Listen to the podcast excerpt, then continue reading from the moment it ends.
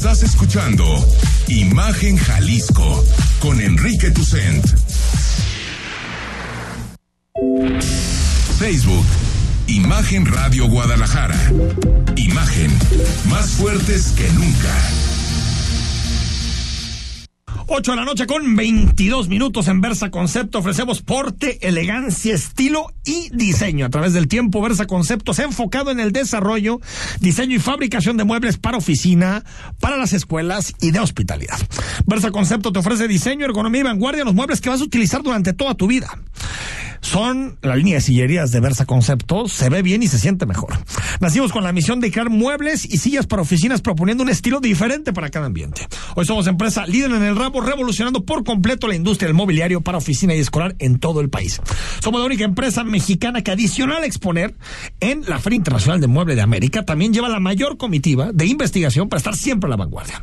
Versa Concepto ofrece servicios integrales, proyectos en mano para estar siempre a la altura de nuestros clientes. Somos empresa en expansión, diversificando en nichos mobiliarios adicionales a oficinas, corporativos y escuelas, tal como es el mercado de hospitalidad.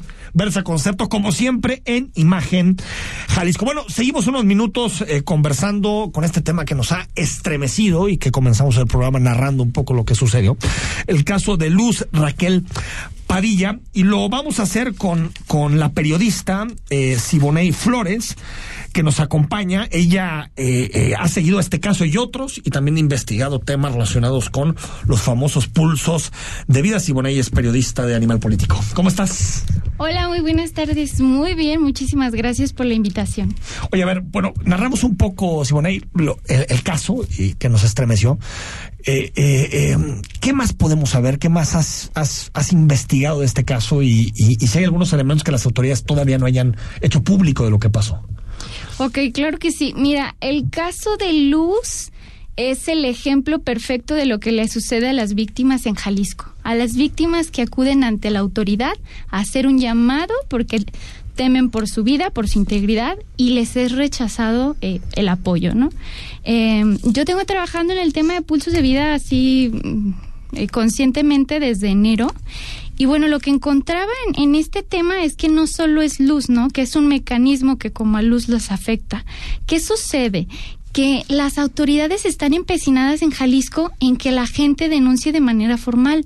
Que, que vayan a la fiscalía. Sí, y que vayan a la fiscalía. Pero además de eso, que si denuncian de manera formal, eh, las medidas siempre sean las mismas siempre sea el pulso o siempre sea decirle a la persona, al, al, agresor, decirle, no te puedes acercar a ella a una distancia tal aproximada, ¿no? Cuando hay medidas, o sea, un sinfín darle dinero económico, llevarla a ella y a sus hijos a un refugio, tenerle custodia personal, inclusive, o sea, para el mismo agresor, ¿no? Que es lo que vienen pidiendo colectivas desde hace mucho, ¿no? La que no se tiene que resguardar es la víctima, al agresor hay que monitorearlo, al, al, agresor hay que darle una forma de estar contactando, ¿no? Con su GPS Exacto. Y también, incluso puede ser así de sencillo como decir, como haberle dicho a Luz, oye, ¿sabes qué? Vamos a sacar a este sujeto de su domicilio, tú vas a agarrar todas tus cosas y te vamos a reubicar para tu seguridad. Claro. O sabes qué? Lo vamos a sacar por seguridad. O sea, tú, lo que nos estás diciendo es las autoridades siempre hacen lo mismo. Sí. Que ha demostrado en el pasado que son soluciones que fracasan. Exacto. O bueno, no son soluciones, más bien son decisiones que terminan fracasando. Terminan siendo un fracaso. Porque eh, eh, la orden de protección y de restricción, pues no las pueden implementar. Es que es bien importante y es algo que las activistas y defensoras de los derechos de la mujer vienen diciendo desde hace años. No a todas las víctimas les puedes dar las mismas medidas.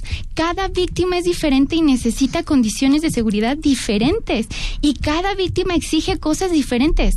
Hay mujeres que te van a decir, mi vida corre riesgo, pero yo quiero el pulso de vida porque yo quiero seguir aquí por mis hijos. Pero hay mujeres que dicen, por favor, reubícame, A llévame a ver, un para quien no lo refugio". conozca, Simone, ¿qué es el pulso de vida? Para quien del auditorio no lo sepa. Ok, el pulso de vida es un objeto pequeño que pueden llevar en el cuello o en la mano las víctimas y que es un geolocalizador. Cuando las personas lo presionan, lo que hace es hacer un llamado a la base de la policía municipal que le fue entregada y la base pequeña más cercana al domicilio o al lugar donde esté la víctima recibe el llamado y ellos tienen que salir a la brevedad.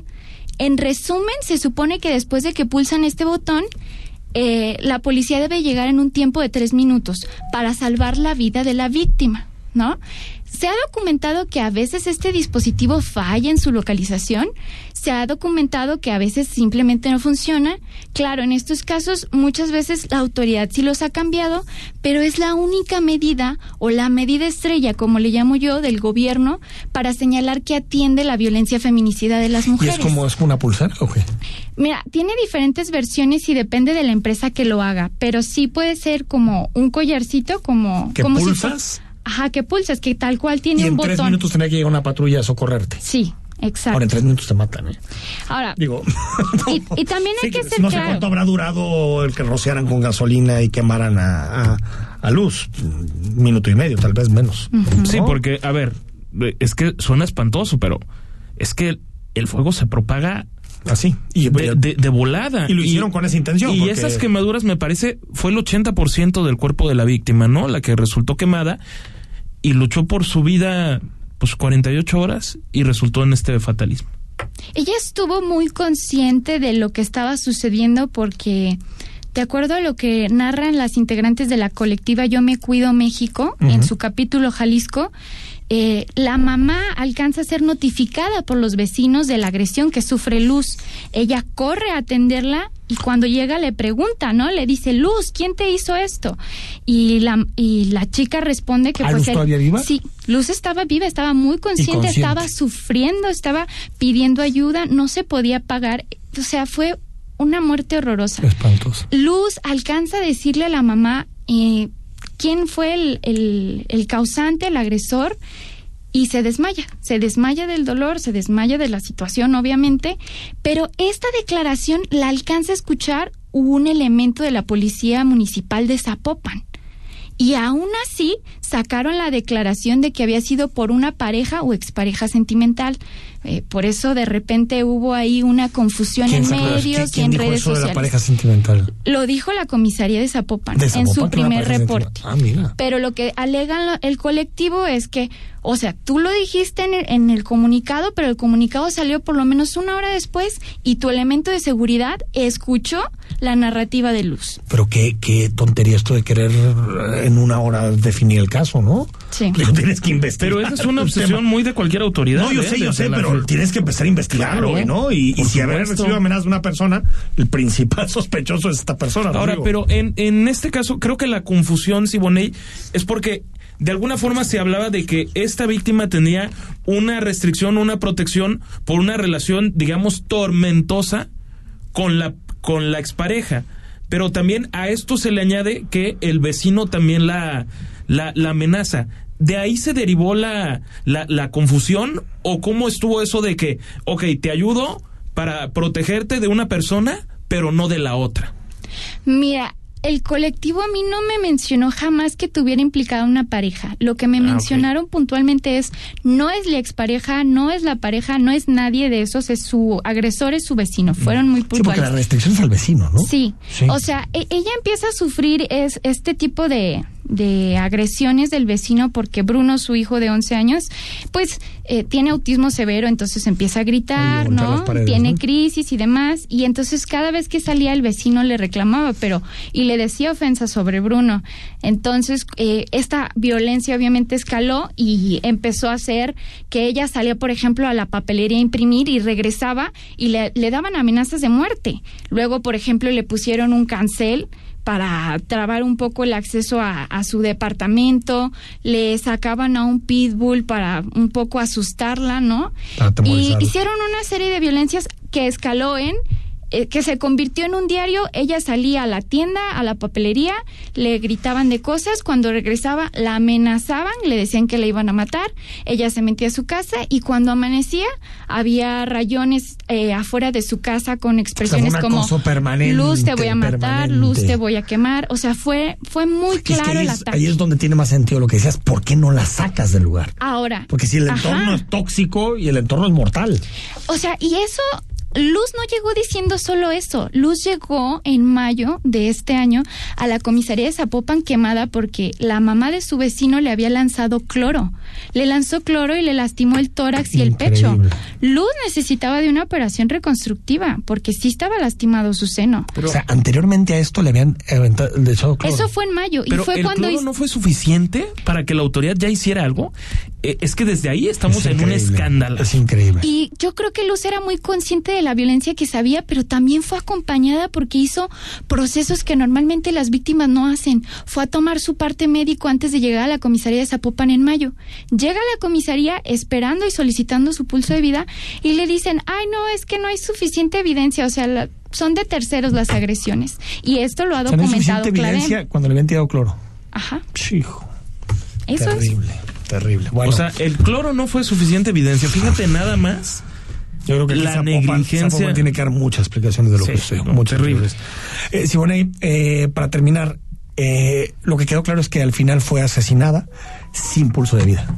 O sea, al final se lo negaron, ¿verdad? Sí, al final se lo negaron. Digo, ayer el colectivo notificó que en, que en la madrugada le dieron el pulso de vida a su mamá.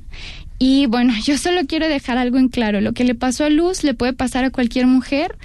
Esto del pulso de vida no es exclusivo de Zapopan, también el sistema lo tiene Guadalajara, Tlajumulco y Tlaquepaque. Y como lo documenté en marzo, es un sistema operativo en donde te obligan a denunciar, porque si no, no te quieren dar medidas, aunque esté en la ley de... de eh, ay, eh, de viol- eh, Sí, ay, para combatir la violencia. para combatir la violencia para las mujeres y, y está ahí. O sea, está ahí. O sea, Los municipios no quieren armonizar la ley para poder empezar a entregar mecanismos para hacerse ellos responsables localmente de la violencia que sufren las mujeres. Y lo segundo es que siguen casados con las mismas medidas, ¿no? De Sí. nada sirve decirle a un agresor que ya no se acerque a la víctima. Doloroso, pero nos dejas dos temas que son fundamentales. Este asunto que lo vamos a preguntar y también el tema de, de, de las órdenes. Es que sí, se tiene que cambiar. No, no puede ser que, que siga siendo lo mismo y sigan pasando las mismas cosas y, y se caiga sobre una piedra. Lamentable. Simone y Flores, gracias por venir, periodista. Muchas gracias. Es tu casa. Gracias. Vamos al corte, regresamos. Es miércoles, están nuestros amigos del Hospital Ángeles del Carmen. El análisis político. A la voz de Enrique Tucent.